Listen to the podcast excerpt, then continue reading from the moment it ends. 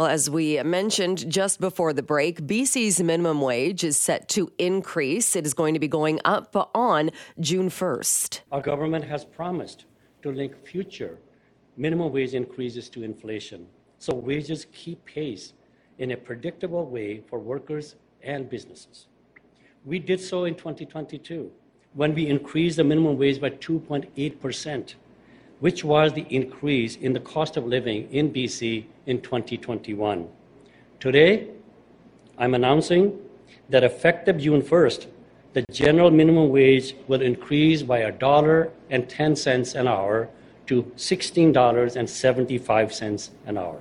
That was Minister Harry Bains making that announcement earlier today. Well, joining us now to talk more about this is Ian Tostenson, President and CEO of the BC Restaurant and Food Association. Ian, thank you so much for being here. Thanks for having me on, Jill. Nice to talk to you. You uh, as well. It's been a while. Uh, what are your I thoughts? What kind of an impact is this going to have on the restaurant and food industry? Well, you know, I, I mean, the minister is right. I mean, we've got to make sure we take care of people you know, at the lowest, the highest. Um, but this is to illustrate the point here. If you had a million dollar restaurant, which would be a you know small restaurant, small mom and pop restaurant, and typically your labor cost is thirty percent of that million dollars, so your your labor cost should be around three hundred thousand dollars, and um, so if you increase that by you know close to seven percent, you're adding twenty one thousand dollars to the cost of that business, and the question then becomes for the business owner how do they deal with that? You know, how do you keep putting your prices up? Um, do you decrease your costs? And and that's the dilemma that everybody's going to find themselves in. We suggested to uh, Minister Bains uh, to go three percent, particularly with the effect uh, in our sector, which um, you know a lot of people, the people that make actually minimum wage in our sector are are, uh, are typically the servers um, but the servers also get compensated through tips, and you know servers can do very well through the tip, the, the whole tip mechanism.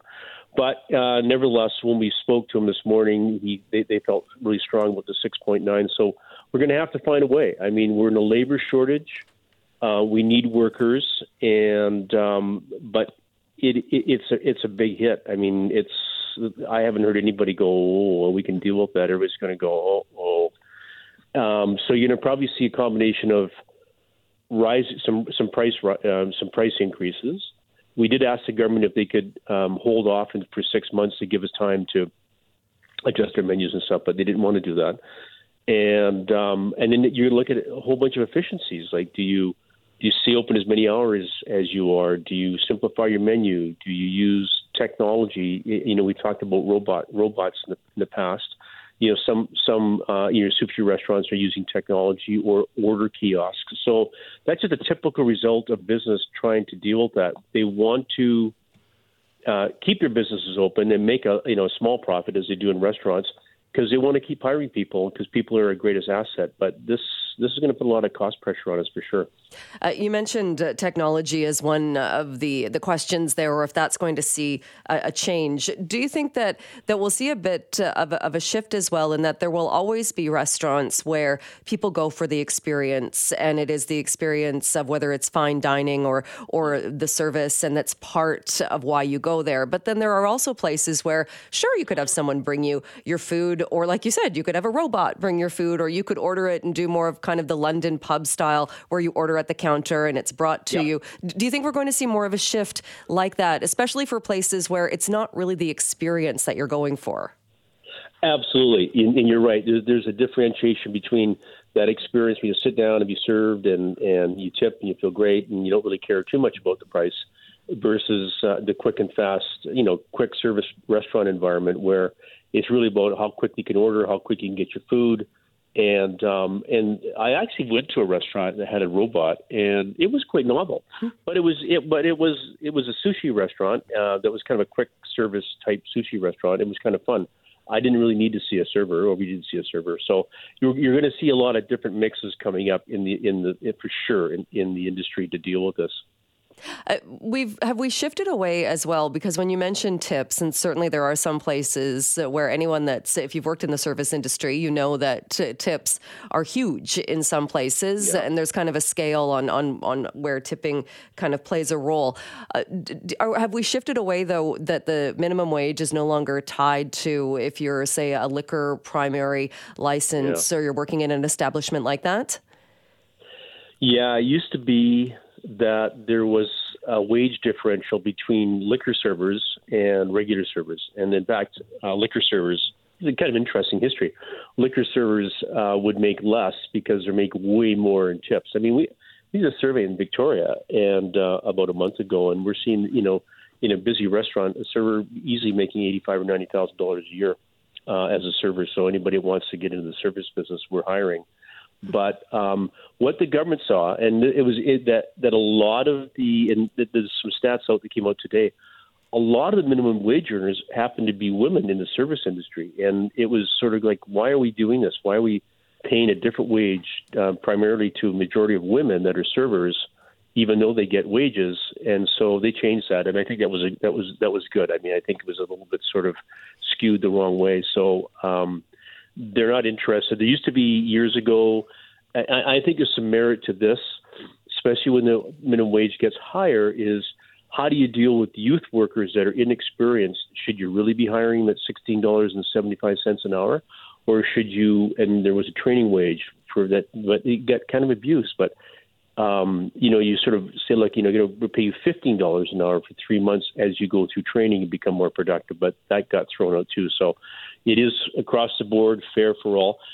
The the danger is, uh, Jill, is that if you you have wage inflation. This is the, our argument with the minister: is that it's fine to take care of the minimum wage at the at the bottom of the scale, but everybody else will want that same 6.9 percent. So if you're making 19 dollars, you're going to expect to sort of keep your distance from the person, the wage bracket below you. So you get this general wage inflation, and that's why typically. Um, it's not just you know the, the government saying you know we're going to increase the wages for minimum minimum wage for those workers. It kind of goes right across the board because otherwise you're going to get the minimum wage people making almost as much as your as your workers. So there's a whole bunch of disparities that occur unless you make those adjustments.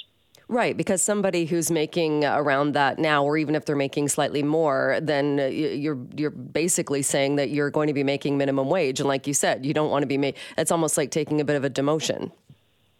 Yeah, it is for sure. You know, you work hard, all of a sudden, you know, the newbie Jill comes on and she's making as much as you are, and you're going, to hang on a second, there should be a little bit of a differential and more experience. So, yeah, so that's why the the effect is just not taking care of the bottom end. It, it flows through to the right right through to the whole in general, right through the whole wages in the in that business. Uh, and you mentioned too food prices, uh, and I think anybody who's been going to restaurants uh, has probably noticed that things like yep. everything else out there is more expensive. Um, I, I, and people get it that that's where restaurant owners are going to have to look, but there's got to be a tipping point or a, sp- a spot where you just can't keep putting the prices up because people aren't going to keep paying that. No, and you know, fortunate for us is there's still this pent up demand uh, for you know we still haven't been we haven't sort of satisfied ourselves from all the times that we couldn't go out during the pandemic. People still want to go out and they're still experiencing it. There's new things happening in concerts and stuff. So it's a lot of activity, but we are seeing that people are looking at their average. So we always measure things by our average check. And so, you know, the average check is what, what on average, what does a person spend in this establishment? You'll see people now starting to, they'll go out, but they might have, they might share a plate, they might have more appetizers, they might be more inclined to go to um, uh, happy hours to take advantage of those economics. So there's all sorts of ways that the consumer is going to find to use this. We can't just keep increasing our prices. That's just that's just dangerous. There was a restaurant in Victoria recently that published a here's my cost of a burger, and I make uh, twenty one dollars. I think they were making something like thirty or forty cents. Like there was no money in it for them, and they had to keep because even you know the food inflation and all the rest of the input costs have been going on. So now I'm not trying to claim oh poor us and it's a hardship, but it's it is a tough life for a restaurant person to try to to try to balance all these things because ultimately we want to create that experience for when you come into our restaurants. We want you to feel great, comfortable, like our food, you know, not too much sticker shock, understanding that, you know, we're trying to be reasonable in our pricing. But this, you know, this inflation in the last couple of years has, has sort of changed that a little bit, and hopefully it's coming down. We did say the minister, inflation is not 6.9 in BC. It's a little bit higher here than the rest of Canada. That's why we sort of felt, you know, three, three and a half percent would be a little bit easier for us. But um, in Ontario, um, they did over six percent, but they, and I think this is smart. They give industry notice of six months to prepare to make those changes. But uh, the the minister didn't want to do that here, so we'll just keep plugging away here, Jill. All right. Well, we'll leave it there. But Ian, thanks so much for joining us today to talk more about this, and we'll talk to you soon. Yeah, you too, Jill. Take care.